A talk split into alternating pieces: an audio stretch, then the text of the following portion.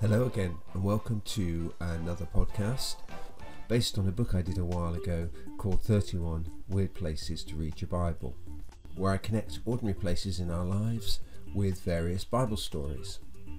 You may well know that I love going to the cinema, and the Bible is full of big screen experiences.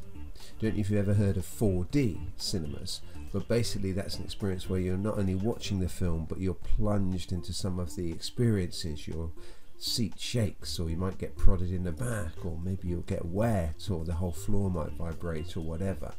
Well, that's what the biblical heroes find. There's a guy called Ezekiel, finds himself in a valley of dry bones, and he's surrounded by death and he shouldn't be there because he's a priest and he shouldn't be that close to all these dead bodies.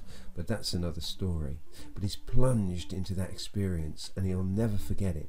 And it's all about resurrection, which we think about at Easter, because all these bodies suddenly come back to life when he speaks to them, when he tells them God's word and it resurrects them. And I guess that's what can happen in our lives, isn't it? In all kinds of ways, resurrection can break in we can discover again things like purpose and meaning and hope and a reason just to get out of bed in the morning because of what God has done for us and who He is in our lives.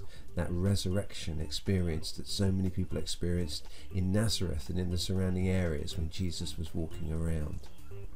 A guy called John had a 4D cinematic experience on the island of Patmos when he saw a vision of God's kingdom breaking into this one in all kinds of dramatic ways with horsemen and wars and plagues and famine and a whole new city descending from the sky which represented God's kingdom coming into our lives.